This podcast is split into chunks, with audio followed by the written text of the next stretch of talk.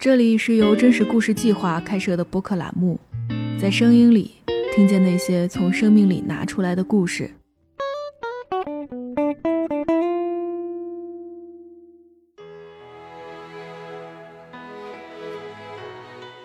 我就觉得时代和人生都变得越来越无趣了，一些框框啊，一些数据啊，一些规则啊，不确定的东西太少了。你不按照这个来弄，你就掉队，然后你就活不下去，是吧？人真正的自由，就他是在跟他者的连接之中实现的。你通过事就可以跟别人发生联系，是不是？这些事儿为什么有意义？也不是它真的有意义。而是说，通过事情，人跟人之间发生的关系，发生的连接，大家彼此需求，就共同构成了一个世界的可能性。没有关系了之后，你那个自由就变成一个楼狱了。停留在模糊的地平线，是否现在开始走出旧日的阴头？大家好，这里是真故电台。本期节目邀请到了作家袁林，在他的身上有很多标签。比如说，调查记者、前媒体人、知名作家以及非虚构。当人们自然而然地将目光投向流量明星的时候，袁凌始终关切着那些沉默的普通人：矿难死者、留守儿童、被忽视的盲女。在他的笔下，他们虽然命若青苔，但自有一股生命力。从1999年进入新闻行业。出身陕西小镇的袁凌，也曾经接近过主流意义上的成功。二零零五年，他时任新浪网新闻中心副总监，但对于成功人生的恐惧莫名的困扰着他。当他回头，记忆中的村庄在城镇化的过程当中正在快速消失。他想到，再不写就来不及了。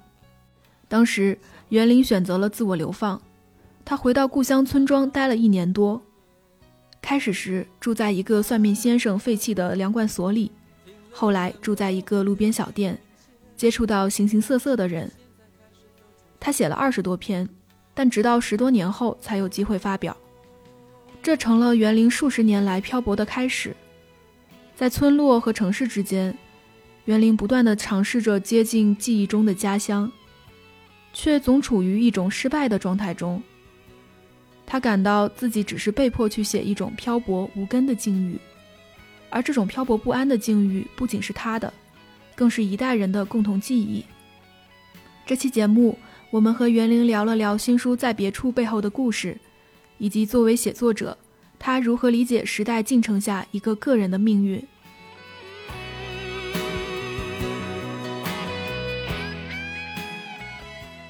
今天我们很高兴请到了袁林老师来做客。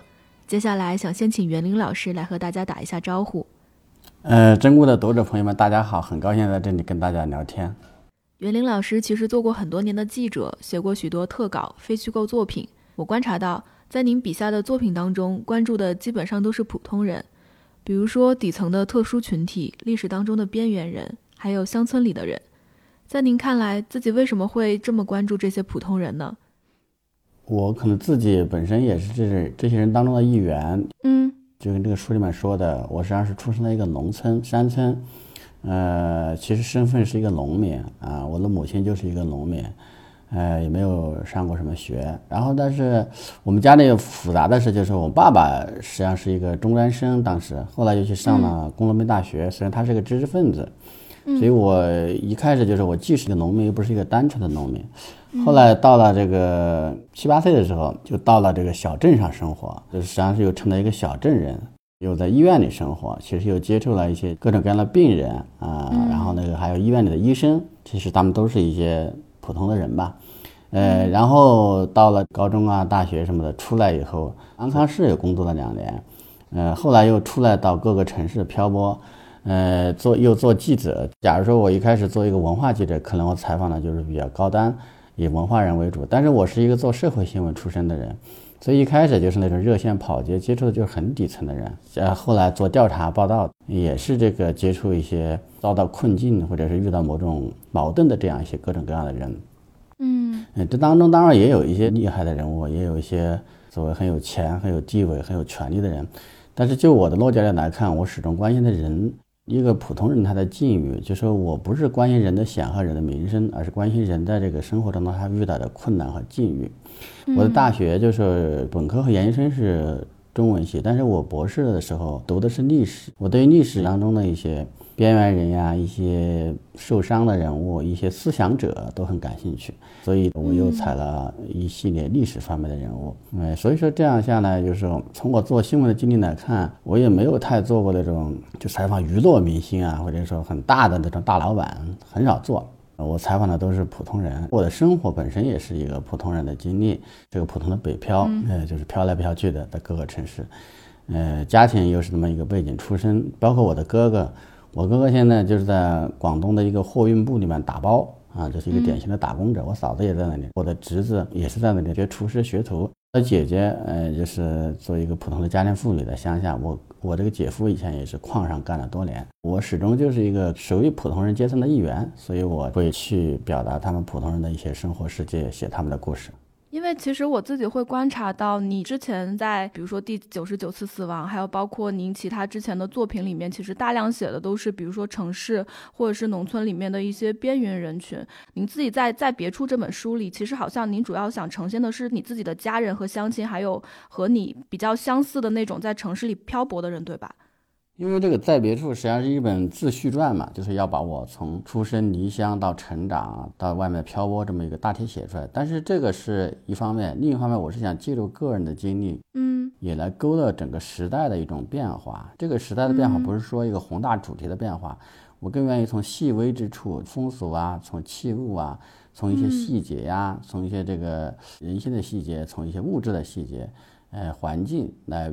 描写就是在传达这个我们的生活的改变和我们生活当中丢失的，我们在这个时光流逝当中丢失了很多东西。我希望把那个记忆保存下来，所以说既写我自己，同时也涉及跟我有关的一些，嗯，相亲啊，一些朋友啊，各种各样的人群，呃，所以它是这么一种体力，就不会是说是一个完全是公共性的一个写作，就是它呈现出这么一种以我为主，然后涉及我这个跟我相关的这个人的这么一种状态。我感觉“故乡”这个词在您的生命当中好像非常的重要。你好像有过非常多次，比如说从您的家乡，然后到北京，或者是到重庆，类似这样的城市，就是进进出出的这个状况。为什么就是故乡对您来说是一个执念？这也不好说它是一个执念，因为好像这里面含有某种不太好的意义。但是我觉得这个没有什么不好，它只是人的生命中的一个主题。可能故乡这个东西对我来说，很多年很多年当中，它都是一个很大的主题。这个主题成了你的一个很大的压力。哎，当你没有完成它的时候，你很难去展开其他方面的生活。为什么我故乡的情节，就是我？这种联系会这么沉重，甚至很多时候压得人喘不过气来。包括我也确实有多次这个离乡又返乡的经历，当然最后也没有成功的在家乡扎下根来。甚至到现在，我发现就是说家乡离得更遥远了，就是他家乡很多东西在城镇化当中被消灭了。嗯，要习惯的漂泊中生存，可能每个人的天性不一样，可能我就是一个比较。恋家的人，或者是一个比较眷恋某个地方的、比较怀旧的人。比如说，这个人们都说逛风景的时候就不要走回头路，可是我总想走过一段风景之后，再回头把它品味一下，就是再再去体会一下。因为那个像古希腊的哲学家赫拉克利特他说：“嗯，我们不能两次踏进同一条河流，我们存在有不存在。”他的就是说，因为你这个时间它就是往前流的，你只能过一次生活。那你过一次生活，你相当于没有过。嗯，所以我总想能够回过头去，从那个已经流逝的河流当中，去能够捡拾一些东西，去体会一些东西。所以这个可能也是我家我的故乡情节的一种来源。就是故乡它不仅是一个我们慢慢长大离开的地方，而且是一个我们需要去回望、需要去回溯的一个地方。这个也是我写这个书，包括这个书的结构。你看，一开始是北京，然后回去，是一个逆流的这么一个结构。想法的来源，每一个人都有自己的故乡，很多人都有这种乡愁，但是这种乡愁很难，因为我们没有办法真正的去回去。那我们能够做到什么呢？就我个人来说，我就始终很矛盾、很挣扎。就是虽然做了那么多的尝试。但是也没有真正能够去像陶渊明那样去隐居下来，可能时代也不太一样，自己也不够坚定。其实我是一种很失败的感觉。那么这个失败呢，最后你接受了它，可能你还能够有新的生活。嗯，对我来说就是这么一个现状吧。我也不知道它算是好是坏。总之是最后是通过很多年的写作，就是写作本身。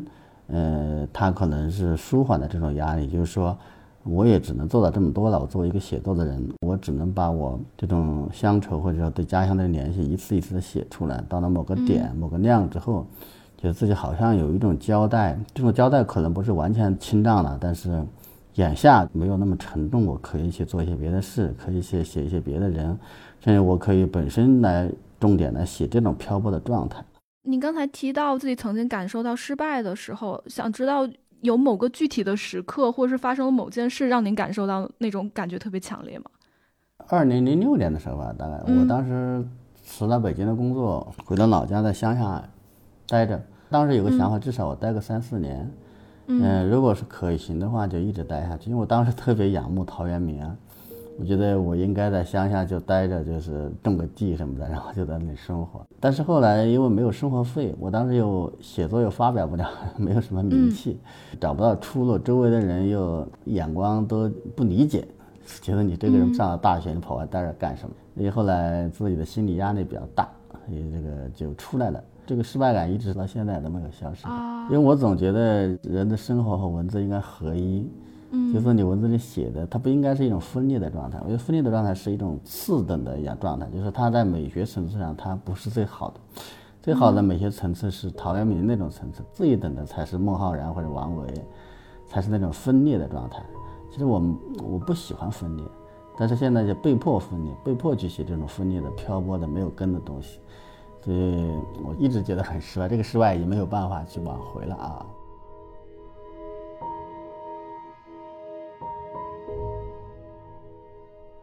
实际上，去年有个特别流行的词叫做“小镇做题家”，他就是一群从小镇考出来、考到九八五、二幺幺这样的大学的年轻人。他们大部分可能都是九零后，但是他们会发现，比如说我在大城市当中拼搏的时候，实际上很难达到他们心中想要的那种生活，就可能就是主流意义上的成功，所以他们会感觉到挫败。我觉得现在这个时代对于很多年轻人来说，他已经形成了某种天花板。但是我会觉得，在您那个时候，这种天花板还没有形成。但是您为什么有那么强的那种意识，就决定要逆流？每个人不一样。就是说我实际上，你看，我是一个农民，我也是小镇做题家，嗯，而且我小时候就是一个学霸啊，走到哪都是第一，就是完全过一种成功的人生，就是别人看来是成功的人，我是可以过上的。但是不知道为什么。我觉得很不安，我对那些东西没有一点感觉。按说人家那种家庭也不好的人出来会很在意这些，可是我就是没有感觉。包括后来回家乡很多年，别人都很歧视我，就是觉得你你什么也没有弄到，你没有车没有房没有好工作，回去以后就是被当成一个特别失败的人。可是真的不知道为什么，我就是没有感觉。可能这是由于也就是文学梦还是什么，就是中了文学的毒以后，就是说。好像给你看到了一个精神上的一个太极限的东西以后，你就没有办法在下面再去寻找别的什么了。这个极限就让你一辈子都达不到。就是一些现实的利益对我来说，其实还是容易达到的。嗯，比如说当时在新浪的时候，我也到现在也从来没拿那么多薪水，然后我当时还有股份，还可以去美国什么的，这就是那种锦绣的道路就摆在面前，但是。越是的时候越焦虑，焦虑的每天拿头撞墙，感觉自己马上就彻底的不是自己了，马上就要真正的那个大像大爷那样成功了，然后你就完蛋了。哎，就是那种感觉真的是很强烈，所以就走了。啊，我觉得这是最好的一个决定，因为我看到那些坐在高管的人，他们的生活，我觉得实在是太无聊了。因为我以前的《新京报》的一些同事们，他们做了高管，以前也是有很有文学才华的，还有那种以前很成功的那种小说家。后来做了高管之后，我看就是养两孩，上个班，然后那个有空了出来聚会，就是打麻将，打的又很大。我觉得这种生活它的意义在哪？还就像没有活过一样。我对于那种成功真的感到很害怕，所以能躲就躲。我也能理解，就年轻人的焦虑，就是说没有机会成功，出来之后发现很有落差，然后只能当当社畜什么这些的，我非常都能理解。但我总觉得就是人在世上活着，能够肉身能够有供养就得了。能够有个吃的有喝的 就可以了，没有想到要去出人头地。当然，我们可能年代可能跟现在不一样，那个年代就还没有这么严密的九九六啊，KPI 这破东西，人就是会保留一些比较宽泛的一些想法。现在可能从小就是那种题海战术，然后上来又是大数据，所以从小你的头脑就已经被数据化了，就是你都没有机会去培养起其他的一些不那么现实的兴趣了啊。你就被套在这个里面。但是还是有各种各样的人呢。你看那个陈晨晨，又往那潜水艇的坐着，但他就不一样，那他脑子里都是幻想，对吧？总有这种人。因为我刚刚有说，我从小镇出来嘛，可能在过去的二十五年里面，大部分时候我是否认我家那边的存在的。因为我是上大学的时候出了我家那边，然后来到北京这边，所以现在我大概北漂七八年了。然后我自己是最近会重新去思考我和我家乡的关系，是因为我在这个城市里好像是没有根的，我是存在有某个。想逃离家乡，然后到现在重新想回看家乡的那种过程，我不知道您有没有过这种类似的状态。我从来就没有想过逃离家乡，我不知道为什么，我对城市的东西没有那么多感觉，就觉得它是一个异化的东西，呃，我也必须适应它，我要去传达它。但是作为我自己来说，没有那么多的现代文明的爱好，所以搞不懂，呃，技术啊、文明啊、奢侈品啊、消费啊这些东西。没有太大的需求，当时上学上大学都还是随大流嘛，但是没有说是要啊，我要逃到逃过家乡什么什么。然后后来从大学以后快毕业的时候，忽然就变成说要回家，那就谈不上逃离了。这到底什么原因？是不是要寻根？我也没觉得有多大的根可寻。我恰恰觉得我们那些老祖宗有很多很恶劣的东西，是协同里面有很差的东西。但是不知道为什么，可能就是你的一个深深之地，你跟那里的。物质的供养，这这的关系比较密切，就是咱咱总觉得欠那里的，或者说怎么样，可能是因为我比较喜欢自然，或者说母欠母亲的，或者母亲因为小时候一直抚养我们，然后她去世也比较早，可能心里面对她有歉疚。您刚才提到，您觉得回到故乡，感觉对自己的母亲有愧疚，对，为什么会这么说呢？这个不能说太细，总之就是说有一种感觉，就是你比如说小时候母亲是全全心全意的照料你，然后你总希望有一天能够回报她，然后那个那个孝顺，但是还没有来得及，她就去世了，那这种愧疚就遗憾就弥补不了了嘛。一个人可能觉得自己失去了根，因为母亲一去世，家庭其实也分崩离析了，父亲其实也就是不存在了。那这种情况就是，你比如说你因为有家有父母，你可能想到要逃离。但是你就没这个东西呢，你还逃什么呢？你可能想到的是就想去追寻。我觉得这个可能这种也有关系。就假如我的父母一直都健在，就是我们家庭一直完整，始终有个后方，我可能不会太珍惜这个东西，反而可能对我有压力。但是由于没有这个，那可能反而变成了一种寻求，一种你觉得很稀缺的东西，很向往。再加上他确实是。没有享到福就去世了，总觉得欠他的。嗯，欠他的话，后来你慢慢的也会觉得欠家乡的。嗯，就是这个债永远都还不清的时候。而且现在我们的我们的家乡都都被消灭了，那更是没有办法。您在另外一个访谈里面也说过，您写作背后有种力量是来源于您的母亲还有外婆，他们作为女性对您的影响超越了家庭当中男性的角色。为什么会这么说呢？因为我小时候我父亲是缺位的嘛，因为他在我刚有记忆的那几年他就不在家乡，嗯，也对家里也没什么帮助。后来，嗯，当然他回来了，回来以后我父亲脾气很不好，嗯，就是我觉得那时候很少有好父亲，就是很凶暴也自私。然后呢，我母亲又去世了，家庭也分崩离析，然后父亲又也另外成家了，感觉就是缺位的，嗯，就是。到现在也只是说还行，但是你要说他 跟母亲一样的，不不可能啊，那种感情，可能更包容一些吧。因为小时候我觉得那个世界很残酷，你们现在可能体会不到，我们那个年代的孩子成长是很残酷的，就说谁也不会关心你了，但是你就活下来，但是这样也行。关键是经常会出现一个要很凶狠的家长的。惩罚你来整你打你，就是不光是说是没有关系，不像独生子女一样有关系，而且是要被袭击那种，就是经常会有一个凶神一样的爷爷、外公啊，然后再加上一个很狠的爸爸啊，那那个那都是狠的不得了，嗯，跟现在完全两回事儿。嗯，我说的这个主要就是说一种。情感上的一种安慰，哎，或者说一种依靠，嗯，它能够让你感到到一种源源不断的，或者说你给提供生命的某种力量，就是一种你不至于完全漂泊无根。前不久我采访一个抑郁症患者，他就是那种完全没有家乡的人，他没有根，他爸爸虽然是中国人，都爸爸妈妈都是中国人，但是都入了英国籍，然后他在英国出生，然后又回中国，再后来去香港，然后那个高中又到英国，来回的折腾折腾来去，他不知道自己算哪里人，他觉得他是世界公民，他不需要这个，但是我觉得他实际上需要，他没有地方着落啊，所以他没有什么原因就忽然抑郁症，所以我觉得母亲吧，这母亲外婆他们可能有一种让你一种宽厚的、宽广的接纳你的那样一种。土地啊，大自然、大地的，让你觉得心安的感觉吧，啊，就联联系着广大的人类和历史，这母亲身上有这个东西。当然，这个东西，这个东西也消失了。现在已经找不到这么典型的母亲了啊！当然，也找不到那种凶神似的父亲了啊！你刚才说关于母亲还有自然，我真的就想到了在别处里面的整个给我的感觉。我读完一遍之后，我会感觉是我跟着你从，比如说从城市到故乡又走了好几遭，而且里面其实有大量关于自然的那种描写。是不是故乡对于你而言是一一种重要的那种精神资源，或者是写作资源？那你种那生长的，你熟悉那里嘛，当然就写那里。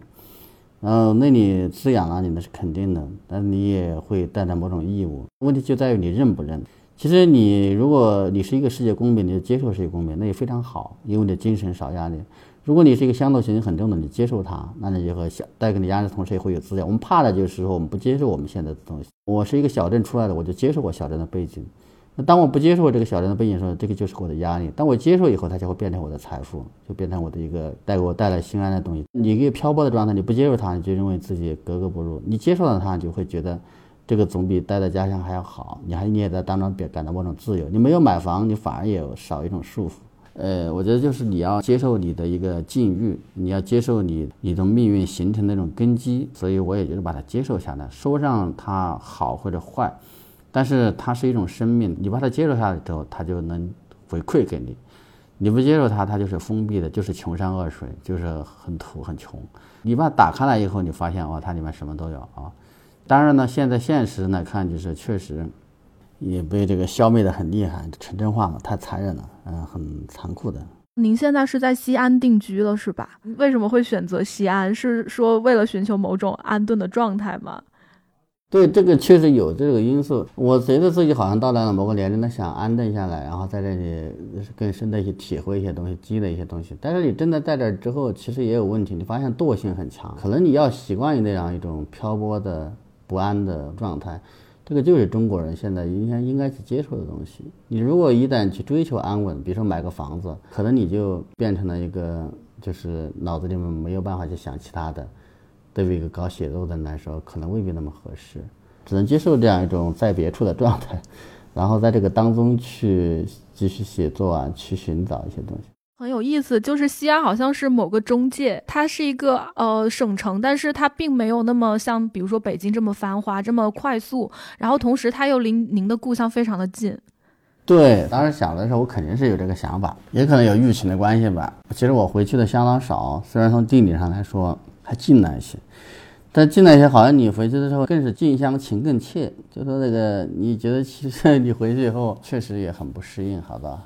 一个就是那种难以面对那种东西，就是以前的好东西都不见了，然后所有人都搬到镇子上了，你找不到那种安顿感。第二个，这些人还有那么多人情世故，过年回去所有人都在打麻将，你如果不打麻将就显得格格不入。但打麻将我也很烦。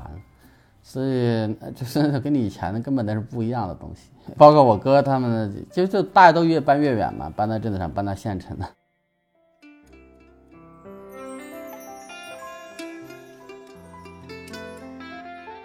之前我还有和别人聊的时候，他们会说印象比较深刻是您会非常平平无奇的写非常真实、非常不堪的一些就是经历的事情，会让人感到就是背后的一种无力感。这个东西本身它就是一个。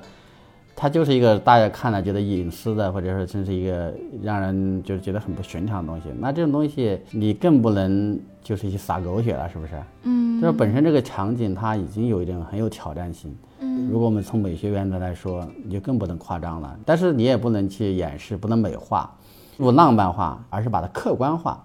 人性就是这么一个境遇，你既没有夸大，也也不也没有必要缩小。我看在别处最后一个部分《寻梦记》的那个部分。我感觉和之前的那种语调非常不一样，就把所有东西串在梦境里，有很多情绪在喷涌出来，而且感觉就很混乱。叫寻梦境是因为就是又要回过头去寻找这些梦境，但是我为什么记录下这些梦境呢？我觉得这些梦境可能它里面就是我对家乡的一些感情，甚至我的一些对世界的一些看法。你看最后一个梦，还真的是那样的，就是世界末日，世界毁灭了。然后在这个毁灭的时候，我感到心安，因为找到了爱啊，就是能够不是孤独的死去，而是跟就爱人在一起。我也觉得它很有意味，就是它感感觉就是好像人生的一个循环，是吧？而且我最后说又做了新的梦，就是说开始不是开始，终结也不是终结，但是你在梦里面会经历这个开始和终结，然后还会重新开始，所以这就好像我们的这个在别处和在家乡，它是一个循环啊。这个人待在这个当中来来回回。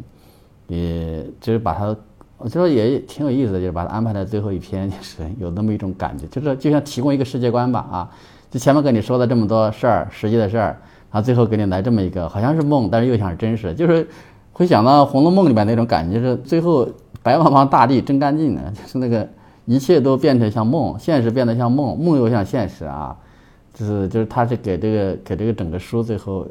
就有这么一种调子啊，就是有种，我所以觉得也挺妙的。就是我写的时候，并没有想到把它作为一个书的最后一章，那就是单独写的。但是它确实好像适合作为这本书的最后一章，就就是把那个很琐碎的、很现实，一下变成梦。梦里面又有那种还是很逼仄的、很压抑的现实，因为梦本身也充满了不安。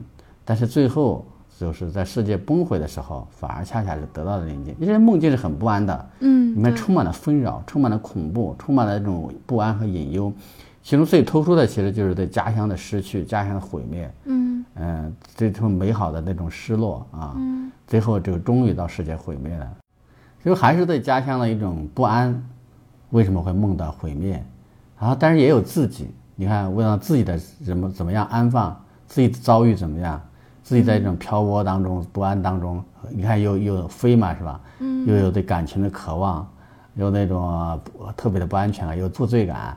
那最后，在这个死亡来临的时候，就得到了安心啊！我真是也没有编什么，他还真是就是一个一个的梦把它记录。那时候的记忆力也好，都能把这些梦都记下来。现在也做不了这样的梦了，更别说记忆下来。你现在回看《在别处》这本书，它对于你来说意味着什么？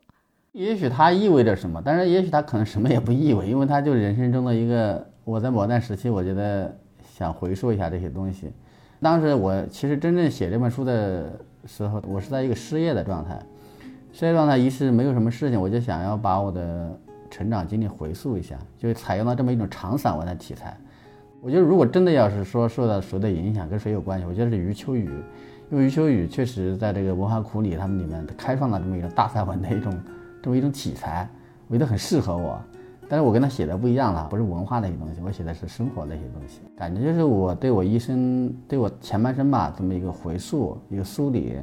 呃，我感觉是好像是我把这个写完之后，我的那种对家乡的那样一种特别歉疚、特别负罪的一种东西就放松了很多啊，就是好像我把我那种负疚的感觉跟家乡的联系梳理了。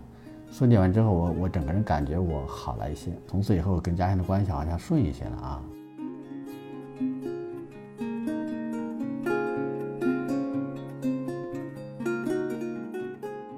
之前我跟一个编辑聊的时候就很有意思，他会说他现在感觉他对于生活的那种感受力好像在减弱。比如说一年前的时候，他从南方来到北方，然后下雪的时候，他还会哎在下雪那天就是都是社畜嘛，但是他会在。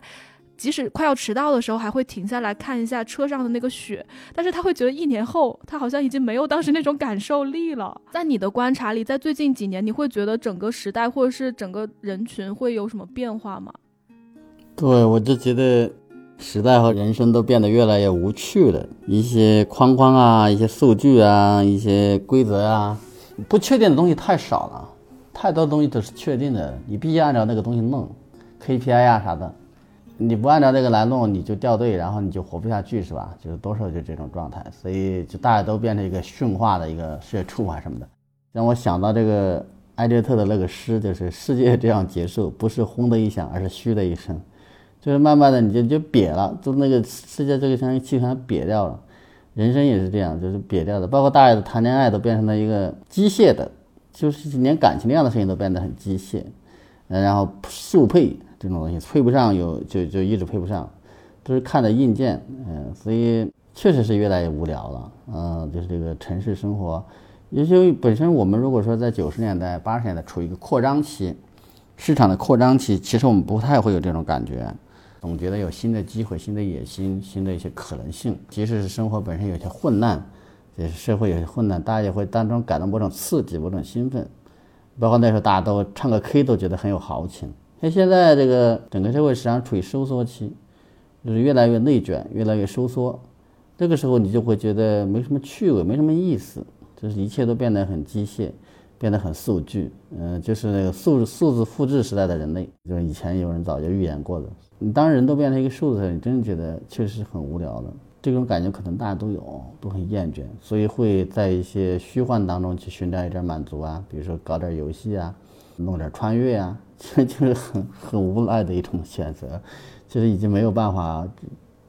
打量自己的生活了，或者想着我们能不能把生活变个样，能不能丰富一点，能不能新鲜一点？因为大家好像都越来越失去这种能力了。刚才您有个表达是说，现在觉得不确定性在变少，我我反而觉得就是不确定性非常的大。就比如说，比如说买房子，或者说我之后万一就是要买保险，包括我自己可能也不知道未来的选择是怎么样的。所以我想知道，您说的那个不确定在变少是指的什么？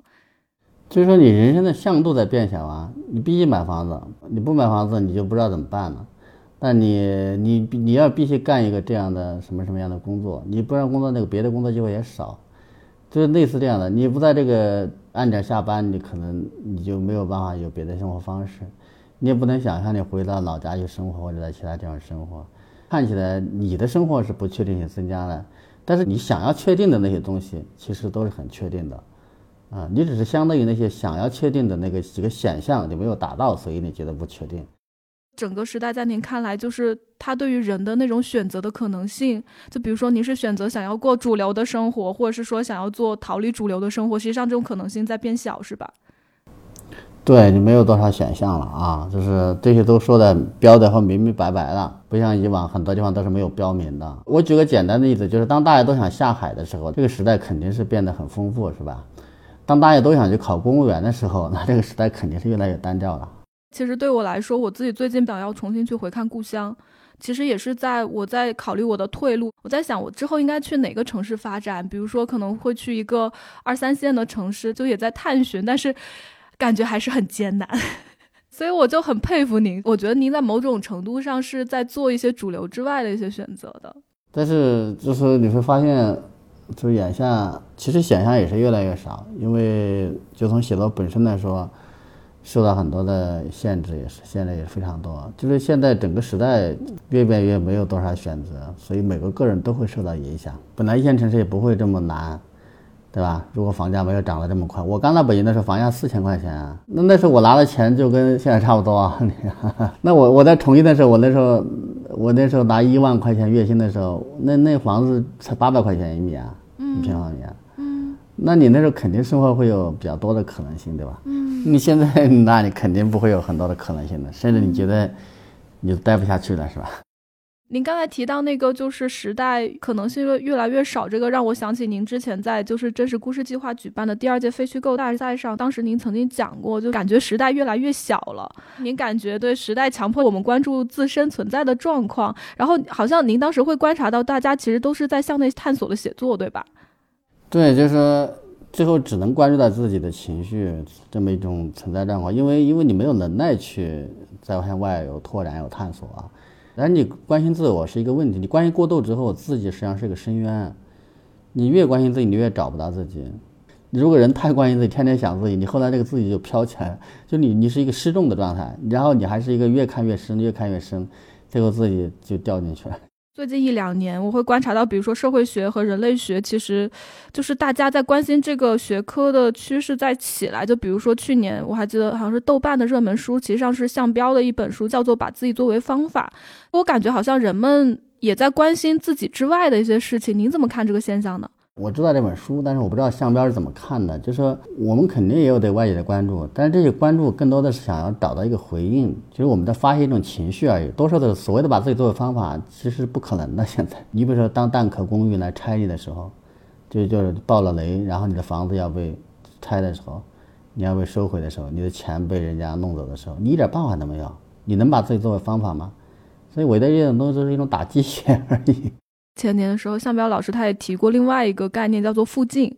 这个东西其实和您在您的书写当中传达的一些东西很类似，就是说去关心附近的一些人，就比如说他可能是你过去的亲戚，或者说你在你身边，就是不是通过互联网这种虚拟的介质跟你接触的人，而是说你要去真正的跟他们产生联系。您自己怎么看这一点呢？对他这个就是从身边的人关心起，这个肯定是一种办法。我也是想要所飞哥的目的是想要大家关注一个真切存在的人，包括你的关心的家人，都是一个反抗。我我刚才说的是一个时代的总体背景，它是那样的。但在这背景之下，就是说我们做做些力所能及的努力，肯定就是这么一种方法哈。你要是把自己的方法这么一种方法，我是赞成的。但我们这个方法呢，做到什么程度，我觉得是很可忧虑的。要有要有现实感。我能去关心一下我的家人，我能去关心非人，但是我们能做到多少，能不能改变这个社会，也很难讲。但不管怎么，每个人也不能事先就那么丧哈。他应该去试着去改变些什么，这个我是赞成的。但是我不赞成说这个，我们就好像就是把形说的很乐观哈。我这个人其实是很悲观的，我是在一个很悲观的前提下，不嗨的前提下去做一件事情。如果某个人觉得把一个事情说的很嗨，我就开始怀疑他了。我觉得他可能是在打鸡血，可能是在把大家往坑里带。但是如果说你对这个事儿没抱那么大的希望，你没有那么兴奋。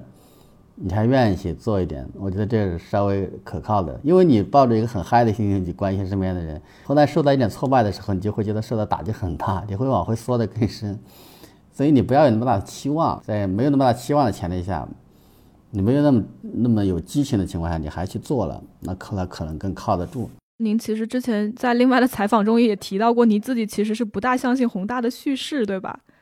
对，我不相信那种同大的 就是激情啊，那种大家都一起嗨起来啊什么的。你为什么会这样想呢？每个人的境遇不一样，你说每个人都要面对自己的一个真实的境遇，嗨是消耗情绪的呀。嗯，就是那种情绪本身，那种发泄，那种把自己弄到一个很高的点，人是有限的，你会跌得很深的。最好是能够认识到人的有限性，同时去这个做一些事情。我觉得你如果一开始抱有一个态度，想啊家乡那么美，我回来了，哇，一回去没有人那么拥抱你，那么欢迎你，那你立刻就失望透顶，开始咒骂家乡了。很多人都是这样的呀。其实我是一个挺悲观的人，我说实话，我就觉得世界都已经没什么希望了。但是在这种前提下，每个人个体你还是要能做什么做什么，是吧？就年轻人可以嗨一下，但是但是 我就怕这种特别嗨以后。哇！我把自己作为方法了，我无敌了。结果一回头受到一点挫折啊，你可缩得更深。会有这种东西的啊！你可以去关心身边，你可以走出来，这是一种就是一步一步有一个坚实的东西。但是同时也看到这个社会对你的限制是很强的，所以不能抱有太兴奋的预期，预期不能太高。但是同时你还要有一种积极的心态去做啊。因为疫情嘛，它其实改变了很多东西。物理隔离这件事情，人和人的距离也是在变远的。包括我会感觉到整个世界开始慢下来，促使了人们从之前非常快的节奏当中跳出来，重新去思考自己。去年的时候，我有看一个就是十三幺的节目，他是说许卓云的，我当时真的非常受震撼，因为之前我自己可能了解的比较局限，我第一次看到上一辈的那种知识分子那种激情，就是他能够在自己条件这么艰苦的情况下，他还一直坚。持持做一件事情一直到老，这个东西在在我看来非常的新鲜，是因为我从小到大好像从来没有想过我到底要从一而终去做一件什么事情。但是我发现，在过去的人当中，就好像包括您，您会有一个从一而终想要去着力的那种事业。我其实非常羡慕这件事情。本身我们那个时代就是说，就是他他给你提供的这种现实的东西不是太多。嗯，但是呢，就是说你可以有一些往前走，也没有那么多东西给你设置那么多天花板，所以你就往外走吧。然后有一件事情，你就你就把它老老实实做下去。现在你看，可能一方面就说好像你有很多选择，你更自由了，但是另一方面，这些自由又让你不知道用它来干什么。就是自由最后最后成了你要把它供在头上的东西，就是你你把它扛在头上了，它不是踩到脚下变成一双鞋了，它变在头上。所以我们那个年代可能。我们也没有那么多的自由，但是呢，也没有把它扛在头上，就是想自己想的少吧。完了有个事儿就做着啊，那这样这个事情慢慢后来它就成为你内化成你自己了。你老在想自己，这个自己反而不知道到哪去了啊。同时外界也有很多的限制，所以一方面看起来是自由了，可是这个自由是无处安放的，是一无是没什么用处的一个自由，嗯，最后变成你的负担，嗯，嗯所以我说为什么要看自己看的少一点，不要太去看自己，嗯，你越看自己越变成一个深渊了，你就会被自己压垮。人真正的自由，就他是在跟他者的连接之中实现的。你通过事就可以跟别人发生联系，是不是？这些事儿为什么有意义？也不是它真的有意义，而是说通过事情，人跟人之间发生的关系，发生的连接，大家彼此需求，就共同构成了一个世界的可能性。你如果每个人都只想自己，看起来是自由了，可是没有关系了之后，你这个自由有啥用呢？我觉得我有显，比如现在谈恋爱自由多了，嗯，可是当大家都是在想，我不肯为别人付出什么，我就是想着我自己，我要一个什么样的人，配不上什么不行。然后稍微有点要妥协，这样不干啊！我为什么要失去我自己？我为什么不能按自己的想法活？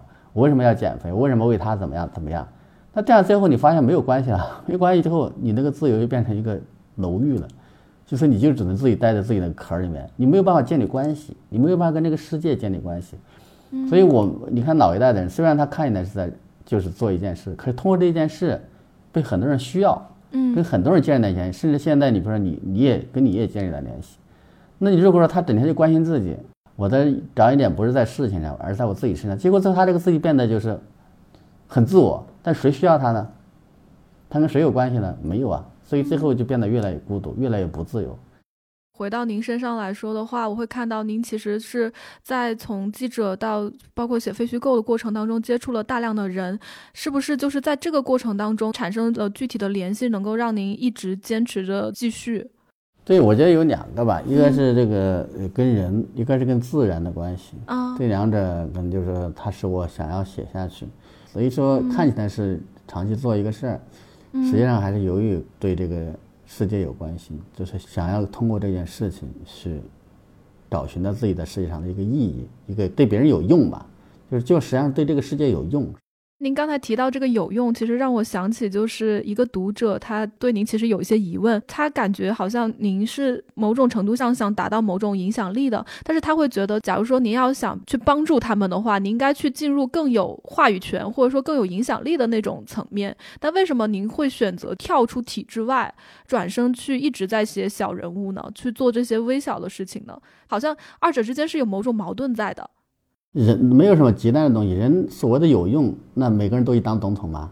那你许多人他也只是说他写他的那个学术有用啊，那你说这个我就是写我这么一些东西，我觉得有用就行了。这个有用是对一部分人有用啊，那些底层的人他们有没有需求呢？我的故事写他们的，让他们被人家看到，那不就是有用吗？所谓的有用，不是说你要变成凯撒，不是说你要变成超人，而是说你在你。你在人的有限性前提下，你对一部分人有用，你在这个世界有你的一份，而不是说你是最伟大的英雄、超人拯救世界啊！我没有这种想法。所以，正是因为每个人有每个人那么一种用处，每个人都有他大大小小不等的那么一份有限的用处。